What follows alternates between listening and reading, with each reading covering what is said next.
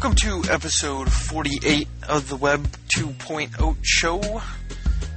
Google. Google. Or Kevin Marks. Or Open Social. Or Social Graphs. Or Microformats. Microformats. I'm your host, Josh Owens. And I am the co-host, Adam Stacoviak. This edition of the Web 2.0 show is brought to you by Pragmatic Studio. Josh, why don't you tell us just a bit about Pragmatic Studio? So Pragmatic Studios is kind of cool. I'm uh, I'm happy to have them on as a sponsor. They do a couple different things.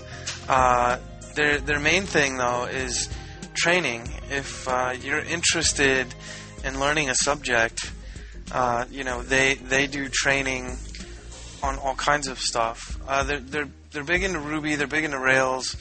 They do uh, Erlang classes now, and uh, there's some rumors that uh, they're gonna have an iPhone dev class coming out. Yeah, October 13th. Yeah. Oh, it looks like they they, they put the dates up. Yep. So that that looks really awesome. Um, yeah, so I guess the the registration for that doesn't open until the uh, NDA from Apple is lifted, and then uh, the Ruby on Rails. If you're interested in learning, it's a great class. I, I took the advanced Ruby class with uh, Dave Thomas and Chad Fowler. But uh, the Ruby on Rails class, from what I hear, is, is excellent as well. And uh, they have a class coming up the 15th to the 17th in Denver. Uh, they they put on a great class. It, I've been to a lot. I've been to a lot locally, and uh, I've been to a couple out of town training classes, and they really put on a, a quality class. They uh, they they take care of the people that come and, and learn. Yeah. So that that was that was a very fun experience. Um, and then the other thing they do, they just launched this uh, probably about a month or two ago, is pragmatic.tv.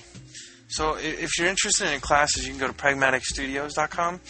Uh, if you're interested in screencasts, um, they have pragmatic.tv, I believe it is, and you can um, go there and, and pick up screencasts on all kinds of content. Uh, I think they cover Expression Engine, Core Animation, Erlang, yeah. Everyday Active Record with Ryan Bates. He does the Rails cast stuff. And then Dave Thomas just started a Ruby metaprogramming uh, line of, of screencasts. So there's there's definitely a lot of stuff here. Like they've got four episodes covering Active Record. They're about five dollars a piece. If you're into PHP, uh, you like Expression Engine, they've got ten episodes and they're five dollars a piece. They're just uh, they're they're well put together. So if you're interested in any of these topics, I mean, I would definitely give them a look. So obviously, you know, Pragmatic uh, Studio is a new sponsor of the Web 2.0 show. We're really happy to have them on board. So if you are interested in sponsoring the Web 2.0 show, you enjoy our content, obviously, uh, you know, we appreciate uh, an email or a phone call from someone who's interested. We're always open to uh, new sponsors we, uh, we look up to.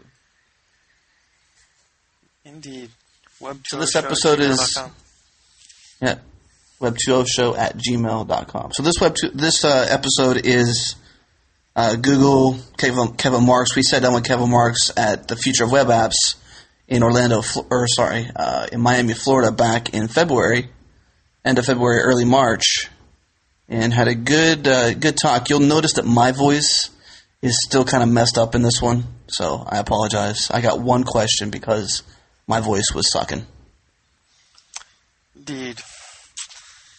We we covered a lot of good good topics. Uh, if you're interested, we we covered micro formats, which is the idea that you know you mark something up in a specific way. I know we've talked about it on the show before, um, but it's the idea like if you have some calendar data and it's in your H- XHTML, just follow certain guidelines to marking it up, and then we can use these standards to write parsers and do all kinds of cool stuff with it. So that that's cool. Um, and there's some other work that uh, you know Kevin was involved with, or other people were involved with, like with XFN. Uh, you know, we, we cover some topics there, which is the just the the rel tag on links, right? Um, and some of the social graph stuff that uh, Google was working on, and, and, then Open Social, which is their uh, social networking API. So, you know, it's kind of wild to rewind this though, man, and go back to like 04 when WordPress was really digging deep into the blogosphere and and you see that the XFN, the Extensible Friends Network, has been sort of around all that time, and now that you know it's it's in widespread use, it's it's uh, it's now sort of a standard. It's out there everywhere. That Google is able to come through and, and and gather and index all that data and, and actually make some sense of it. Yeah, crazy. Do we have anything else? Just that we're still kicking butt with Handcrafted. Uh, you can obviously follow us individually on Twitter, or you can follow us through the Web 2.0 show, or even you can follow us through the company Handcrafted. Uh, in the future, we may do something to make it a bit easier to follow all those different properties. But Adam Stack, A D A M S T A C, is my uh, Twitter name. Yeah, Josh Owens, that's mine. J O S H O W E N S. Through that. And you also have the Web 2.0 show, which is Web 2.0 show. Pretty simple. This is all self explanatory. And then handcrafted. handcrafted. Rocking it with handcrafted. So handcrafted, we you know in the next um, in the next little bit too, we, Josh and I have talked on the side about picking up the pace a bit with the Web 2.0 show and, and driving it to be a weekly released podcast. So that's something we're striving towards. Uh, hoping to be able to really do that because we have some content sitting here that's not about to get stale, but we don't want to get stale, so we want to get it out there. Mm-hmm. So we're looking towards being a weekly podcast. And if you guys would enjoy that, certainly shoot us an email at web2oshow at gmail.com and, you know, give us a plus one or something like that. But that's what we're looking to do. Yeah, and if you do follow our Twitter, we're uh, we're working on various tools, Twitter with our Twitter bot that'll uh, auto follow you back, and then you can direct message us right. if that's easier for you as well. Yeah. So whatever works. Yep, we're around. But weekly, that's the intent. Very, very, very, very soon. Indeed. Maybe next week. Maybe not. Maybe Anyways. maybe after episode 49. 50. Maybe episode 50 we should start doing weekly. We should. We'll kick it off This is 48. 50. Sounds like a plan. All right. We're so well thought out. Listen to us just on the fly. Winging it. Anyways, I guess, uh, what, on to the episode yep. with Kevin Marks? All right, we're out of here. To the interview. So we're here at Future of Web Apps for our third interview with Kevin Marks of Google. Hi there. Hello, Kevin. Tell us a little bit about yourself, um, what you're working on at Google, and uh, I guess kind of your area of expertise. Um, I'm a developer advocate at Google, which means it's my job to talk to developers um, and tell them about Google stuff and also to bring their concerns back to the engineering teams at Google. The particular area I'm focused on is open social um, and also the social graph APIs. Okay, and uh, I, you did a lot of work in the uh, micro formats area. Um, I've been involved with microformat since it was founded. Yes, so yeah. um, the Social Graph API is, is, connected with that. Right. Yeah, I think that's where I, f- I first heard about you was when uh, the microformats website first launched. So I know that's always been kind of a, an interesting area for us. Um, well, um, I don't know how much you know about microformats. The idea of microformats is um, adding meaning back into HTML. Mm-hmm um, using classes and rels in HTML to express meaning for, for common um, objects on the web. Yeah. Um, the particular stuff we pick up for Social Graph API is what's called XFN, um, and the primary thing of that is indicating connections between sites that indicate it's the same person, rel equals me, and connections between sites that indicate friend relationships, which is rel equals friend. Right. Um, and that's stuff that's indexed by the Social Graph API. Right. That makes sense. Yeah, actually, when the uh, Social Graph API came out, I, I was playing around with it and started fixing all the rel tags like on my blog and uh, going through and uh, looking at all the other sites. Like Twitter's got all the the rel equals contact on there. Right, I mean that's part of the part of the goal of that. You know, there's there's two levels of goal. One is it's a useful API for people to look up this stuff on the web. But the other hope is that by making it easy for people to see what's there, it'll encourage them to add this and show that it's being used in other places. Yeah. So creating a nice virtuous cycle. Right. Um, and that's we've, we've seen, as you know, Tantek and the others were saying earlier, they've seen more uptake of XFN since we started um, indexing it, which is good. Help, help people think about it. So uh, has has Google been indexing the XFN stuff for long, or just part of the open social stuff? Um, it was it was stuff um, Brad Fitzpatrick was really interested in doing. So when he came to Google, he, set up a project to do it. Oh, okay. Brad, Brad, Brad's the um, founder of LiveJournal and originator of a lot of great open source software and protocols. Yeah, yeah. Um, and he moved to Google um, middle of last year, um, and so he he built that up there. So. Um, you know, Google was already crawling all the pages, but he wrote the code to go and look for particular uh, markup that, that indicated that they were social network pages or, or weblogs um, and had relationships that were people relationships. Very cool. So tell us about what actually open social is and what, what the goal is for it. Um, open social is an abstraction around people um, so that web applications can look up people information and friendship info- information within another site. So you can build a web application that runs inside someone else's site using the friend connections and using the people information that's in there. Um, in addition, it lets you store activities that people create in the site to create an event flow, um, like a like a weblogs um, view or a Twitter stream or a stream of pictures in Flickr, or those kinds of things. It also lets you store data that is associated with people within the site. So there's there's these three abstractions there, and the goal of this is to let you write social applications without having to do all the work of getting everyone to sign up on your site. Let you to write an app and take it around to the other sites where the users already are. Okay, makes sense. So how would this differ from something like OAuth? Um, so OAuth is a protocol for getting authorization from a site to pull data out of it and take it outside, um, and it's it's a well-designed protocol. We're, you know, we're using bits of it in OpenSocial already. It's it's a protocol that lets you say, "I just like this piece of information," and get authentication from the user to, to be allowed to get that externally. The difference with OpenSocial is that you're um, you take your application and you run it within the scope of the of the containing site, and so it's passing you the information directly to, JavaScript. You're not you're not fetching it from a remote server.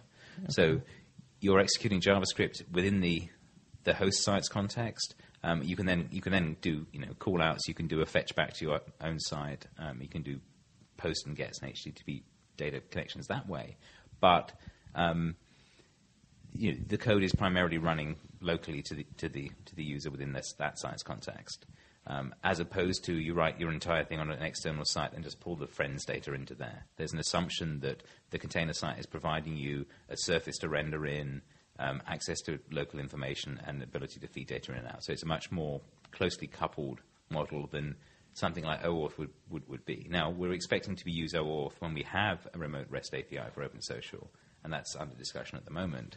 But the um, what we found was that there was a much tighter integration that could be, could be done with, this, with the existing social network sites. It was much more straightforward to run the applications within those. Um, and it's much, it's much clearer benefit to them if you're running an application within the framework of their site rather than just pulling their data out to do something outside. So the, the rules for, and also the, the user interface flow is easier too.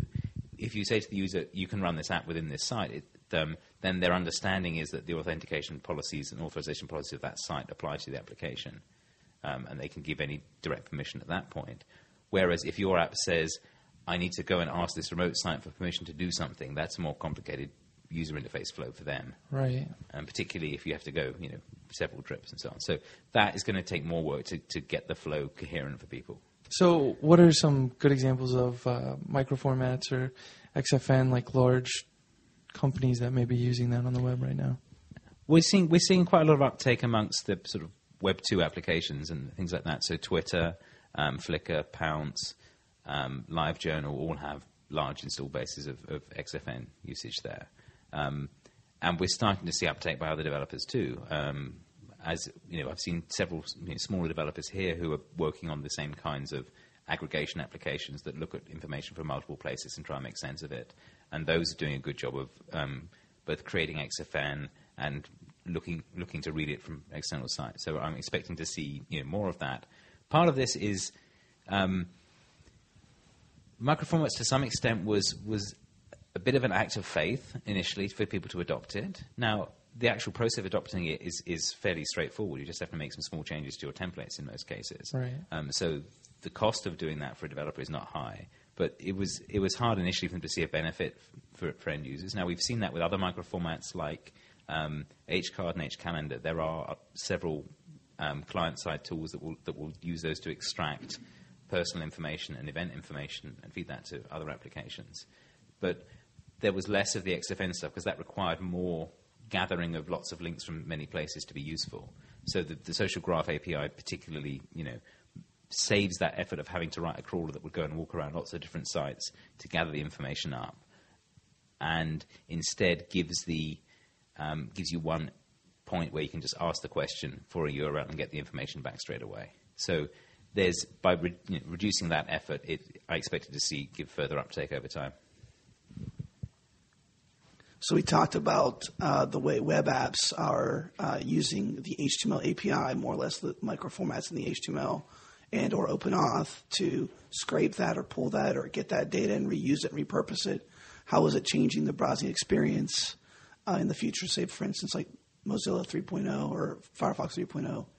Okay, so there, there are existing plugins for um, Mozilla and other browsers, um, and also just straight little JavaScript scripts that you can run in the browser that will look for microformats, extract them, and do useful things with them. So it look for, say, addresses, put them on maps, add them to address books, and so on, or look for events and add them to calendars.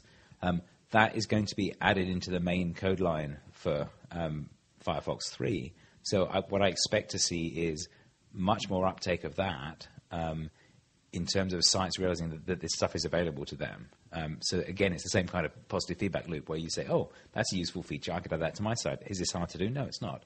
Um, uh, so the browsing experience tends to be you're browsing a site and a menu becomes active at the top of the screen and says um, there are there are three contacts on this page, or there's an event on this page, or or things like that. Um, now, XFN directly is is less useful in those terms because there, there, aren't obvious actions to do with an XFN um, markup, but with HCard and HCalendar there are. Um, and I, what I expect that, that this may create pressure for further microformats that people will find useful. Um, but what we you know, what we found putting the, the standards together was, you know, there are a bunch of problems that people have continually, which is moving these these kinds of structured data around. Um, there are some standards for doing it, but they're not very webby. Um, so the, that point was to build a bridge between those. Um, and we're seeing you know, more sites generating them and more sites taking advantage of reading them. I, I expect that to accelerate over time. So if someone wants to start a new micro format, like for instance, we have the tastyplanner.com with the recipes. Um, how would how would someone start like an H recipe microformat or something like that? Um, well, the, you there's there's a there's a great process document on the microformat site. Um, what you should look at you should look at that first. And the first thing it says is, you want to start a microformat? Don't. Um, stop and think. Because the real problem with standards is people jump straight to the standard and they say, okay, I've got something that I know how to structure it. I will encode that straight into a standard. My standard is a direct mapping of my data structure. And actually, the point of microformats is to converge lots of different representations. So the first thing you do is you go and gather lots of examples from the web. So you, rather than just looking at your own site, you look at you know as many big recipe sites you can find, and you look for common features, and you show examples of what they're what they're expressing in there. So, I mean, good example of this process is what we did for H Review, which is a microformat for expressing reviews. Um, we went around and looked at lots of different review sites and saw what they had in common, and we tried to, and then you try to find the 80-20 overlap. You look for the stuff that lots of the sites share in what they're expressing. So for H, H Review, we found they all had something they were reviewing. They had an author of the review. Um, they had and they had a rating. And then we found that most of the ratings were out of five, so we made that the default. Um, and some of them had sub ratings on other things. Um, and those were again often out of out of five, but we made it, you, some of them were out of ten. We allowed that override, so we gave a way to rate a thing on more than one criterion. Um, but you know there were lots of other possible things you could add to reviews, um, and what we found was that there was there wasn't enough commonality that to add too many of those. So a lot of it is gathering a good set of, of data examples um, and then working working out what the implicit schema is across them, what they have in common, um, and then converging that. So that's the first stage. The second stage is to say, okay, what do we already have in microformats that represents these kinds of things? Let's reuse those syntaxes exactly. So in hreview, we used um, the existing tag microformat standard um, to express the subratings. So we would rate we would rate a tag effectively. We would use the tag to express the, the type, whether it was you know ambience or food or price or whatever, and then we would use the rating markup around that. So the, the point is to have these, these sort of composable set of toolkits that you can reuse, um, such that each of them makes sense in their own right. So um, you know, I don't want to start trying to make a recipe one off the top of my head, but you know, what right, we would look yeah. at is, you know, what are the common things that recipes have? Um, you know, see see what they they all have. You know, and you know, there's obviously you know, there's stuff about quantities there that might be a thing to abstract out. Right. Um, there's there's stuff about ingredient lists, ingredient lists, and orders right. of process, and you know, look at those and, and, just gather lots of different recipes and see what you know, nearly all of them have and then the stuff that's specialized to certain kinds of cuisine or whatever, you, you probably want to leave out of the standard, but the stuff that's common between them, you want to do that. Yeah. Then the other part is gather people who are working on the same kinds of sites as you are um, and get them involved in the process too, so that several of you, once you've once you've come up with this idea for it, start marking sites up in it and see if that actually makes sense and see if you can actually map it back into the into the, the process. But it's it's very much a community driven process all this is done in public on the wiki, and there's a series of stages you, should work through. Where you start with the data, the data gathering, then you do the effect of the schema abstraction, then you, you, you, start a discussion about how to uh, represent it. And if you look at the microformats site, there's a series of these in different stages. Um, and but the, the, the goal is not to create a microformat for everything. We, you know, if people start exploring it and find there isn't convergence, then that's still a useful result. And we have a set of things that we tried to converge and didn't on the side.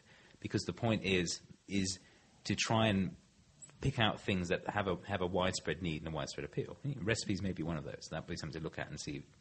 You know, yeah, I, someone actually started the process on the okay. on the wiki. So so yeah, go back and pick that up again. Huh? Mm-hmm. Yeah, yeah, yeah. yeah someone already started. Well, yeah. I mean, the, the, the, process is is fairly well specified. I mean, a lot of it that was an iterative thing as well. We looked at how we came up with the first ones and said, okay, this is what we did, this is how we did it, and specified it to try and help other people do the same thing. So, I guess talking about processes and how, how that works with um, the social graph API, like if someone finds that maybe it's lacking something or you need to add something to it or you're looking for a different way to use that, what like how would a user, a developer, kind of get that feedback? so some parts of the Social Graph API are um, open source.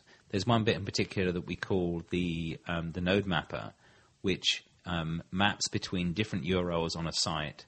Um, so, for example, on a site you'll often have quite a long URL, and somewhere in there is a user ID. Um, so we normalize those to a common form with the with with the site name and the user ID on it. Um, and then we have ways to look up from that to the various different kinds of URLs on a given site. So you may have a profile page, you may have a history page. You know, the, the, there are different kinds of pages you can have on a, on a site that are associated with that, that person. And so we have the set that will map those back, or you know, feed or whatever. Um, so that piece is, is fully open source, um, and it's a, a, project that's designed to be expanded. So if you if you if your site has a bunch of known URLs for people and different um, contexts for them, then you could add your sites uh, you add a pass of that and add that to the, to the site. And that's, about, that's a valuable thing to do because that makes the whole thing go more straightforwardly. Um, in terms of adding more structure to it, um, at the moment we're just picking the XFN elements. There is some debate about adding new elements to XFN going on. Um, I've been following bits of that. Tantek around here, you can probably get more out of him, but there's some discussion of adding um, something like the um, I'm following somebody name. Part of it is coming up with a good name for this. Right. But the, but like I'm I'm reading this stuff from this person. That would be a useful thing to express. Um, as opposed to they're a friend of mine or you know, some actual relationship nuance. So that that's one thing that's been um, discussed there, and there are a couple of others as well. So we would, you know, we'd expect that, that standard to iterate there. The other thing we've been looking at is are there other things we could extract from these pages that are, that are common? And that's something that may get added to the API in future.